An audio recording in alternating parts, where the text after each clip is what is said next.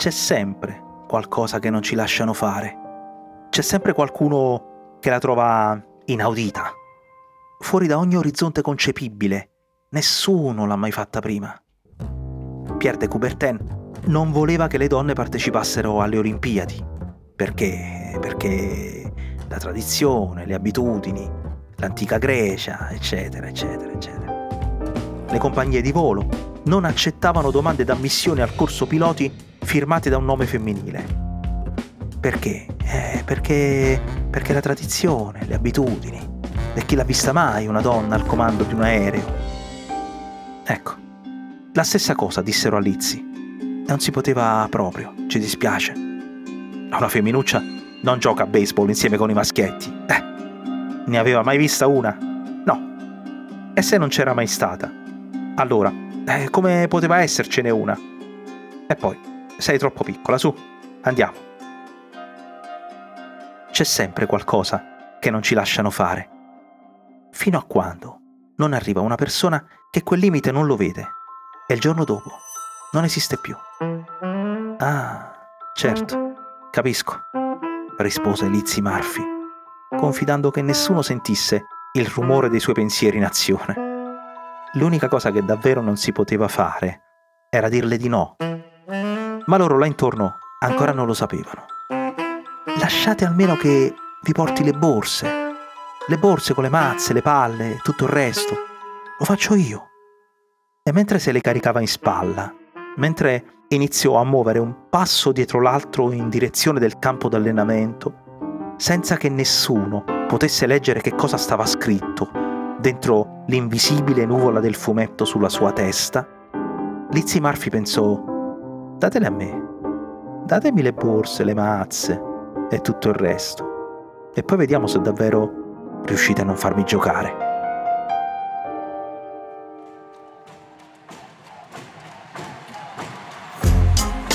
Io sono Angelo Carotenuto. Ogni mattina curo la newsletter Lo Slalom e questo è Rimbalzi, un podcast prodotto da Cora Miglia.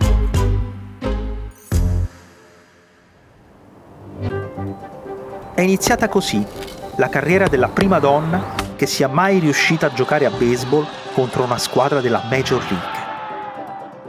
Di lei sappiamo che era nata nello stesso anno in cui cominciarono a vendere quella famosa bevanda scura, gasata, dentro bottiglie di vetro, il 1894. Forse era nata nel Rhode Island, qualcun altro dice in Canada. Suo padre era un artigiano un giocatore di baseball semiprofessionista. Era facile allora soffiargli sotto il naso l'attrezzatura e uscire di casa.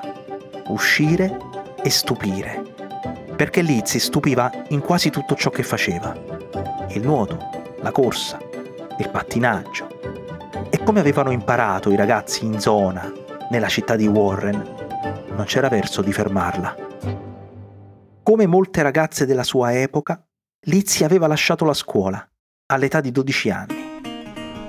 Era andata a lavorare come filatrice in un lanificio al Parker Hullen Mill. L'America era nel pieno del dibattito sui nuovi diritti delle donne, sul suffragio universale, sulle riforme dell'industria, dell'economia. Le leggi antitrust si proponevano di promuovere la parità di concorrenza tra le imprese. Ma Lizzie cercava un'altra parità. Il baseball veniva giocato in alcuni college femminili di New York e del New England già a metà del XIX secolo. Filadelfia aveva dal 1867 una squadra femminile solo afroamericana. Ma restavano un'anomalia. Restavano donne che facevano cose da maschi.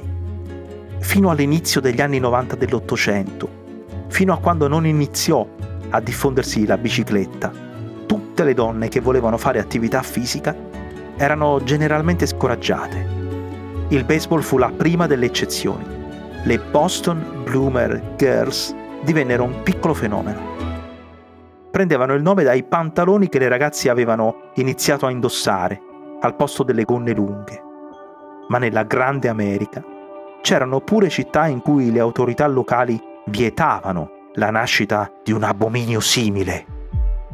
La lanciatrice Maud Nelson raccoglieva elogi sui giornali per il suo tiro curvo della palla, per la raffinatezza dei suoi gesti. Nei primi anni del Novecento alle bostoniane in tournée aggiunsero qualche giocatore uomo. Ma il punto era un altro. Non era quello che voleva Lizzie. Lei non desiderava qualche uomo che giocasse tra le donne. Lei voleva essere la donna che giocava contro gli uomini. Aveva iniziato in prima base con un paio di squadre locali, i Warren Silk Hats e il Warren Baseball Club, fino a essere presentata come un'attrazione. Tra un inning e un altro, la squadra passava con un cappello tra la folla e raccoglieva delle donazioni. La cifra veniva poi divisa dentro lo spogliatoio. Raccontano che dopo la prima partita Lizzie si trovò tagliata fuori dalla spartizione e fece finta di niente, ma non al successivo weekend. Quando il manager sparse la voce che avrebbe portato una ragazza, una giocatrice di baseball, a Newport. E beh, eh, se le cose stavano così, l'ex bambina a cui non si poteva dire di no lo sapeva come regolarsi. Poco prima di cominciare si piantò davanti a lui e disse più o meno niente paga, niente lizi. E funzionò. Non solo le diedero la sua parte, ma pure un bonus per ogni occasione in cui si faceva valere. Salì di livello. All'età di 17 anni non c'erano più dubbi sul fatto che per averla in squadra eh, bisognasse pagarla. Quando firmò per i semiprofessionisti dei Providence Independence, i giornali raccontavano che i suoi guadagni di 300 dollari a settimana erano superiori a quelli di molti uomini. Con i Traveling All Stars di Ed Carr entrò a far parte di una squadra che arrivava a giocare fino a 100 esibizioni all'anno e nell'intervallo si era abituata a salire personalmente in tribuna per vendere delle sue fotografie. Portava i capelli rossi avvolti sotto il berretto aveva il nome scritto grande sul davanti, sul retro della maglia, così che la folla potesse individuarla più facilmente. E la chiamavano Spike Murphy, dal nome dei tacchetti sotto le scarpe. Lei se n'era data uno più ambizioso. The Queen. Io sono la regina del baseball. E poi venne il momento, il giorno desiderato.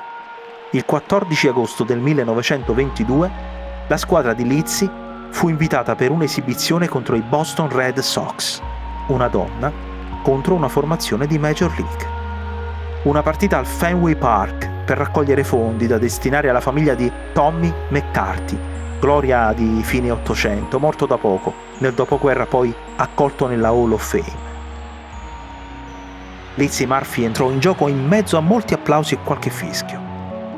Andò a mettersi in prima base non ebbe l'occasione di battere, ma aveva rotto una barriera. Nello sport americano per eccellenza, quello che con le sue regole e il suo simbolismo parla di frontiere attraversate e di spazi da conquistare. Lo scrittore Chad Harbach una volta ha detto che il baseball rappresenta l'anima riflessiva dell'America. Affascina i narratori perché la storia del gioco si intreccia ripetutamente con la storia del paese sin dai tempi della guerra civile. In pochi sport, come nel baseball, si trovano vicende di razzismo, segregazione, integrazione. Il baseball ha avuto per esempio le Negro League, esattamente così, con questo nome, così figlio del suo tempo, dalla fine dell'Ottocento fino al 1966. Erano campionati in cui le squadre venivano formate esclusivamente o in ampia prevalenza da giocatori afroamericani segregazione. Lizzie giocò anche là. Raccontano che una sera abbia sfidato il temibile Satchel Page, uno dei lanciatori più forti, e che abbia battuto una palla conquistando una base. Parve un evento così smodato che a fine partita domandarono a Page se l'avesse fatto apposta. Se, insomma, si avesse tirato in modo più dolce, per essere gentile con una donna, trattata come un uomo, disse quello, scrivendo così il saggio più involontario e profondo sull'eguaglianza negli anni 30 del Novecento. Lizzie lasciò nel 1935, si stabilì di nuovo a Warren e tornò nei lanifici di una volta. Si sposò.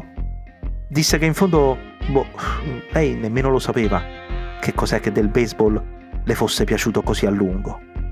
E quando rimase vedova, cambiò occupazione. Usciva in barca a pescare ostriche.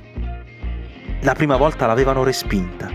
Le avevano detto che... Eh, no, eh, era un lavoro per uomini. Senza sapere che solo una cosa per Lizzie Murphy non si poteva fare.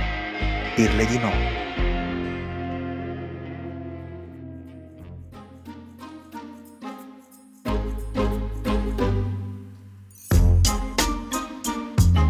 Rimbalzi è un podcast di Angelo Carotenuto prodotto da Cora Media.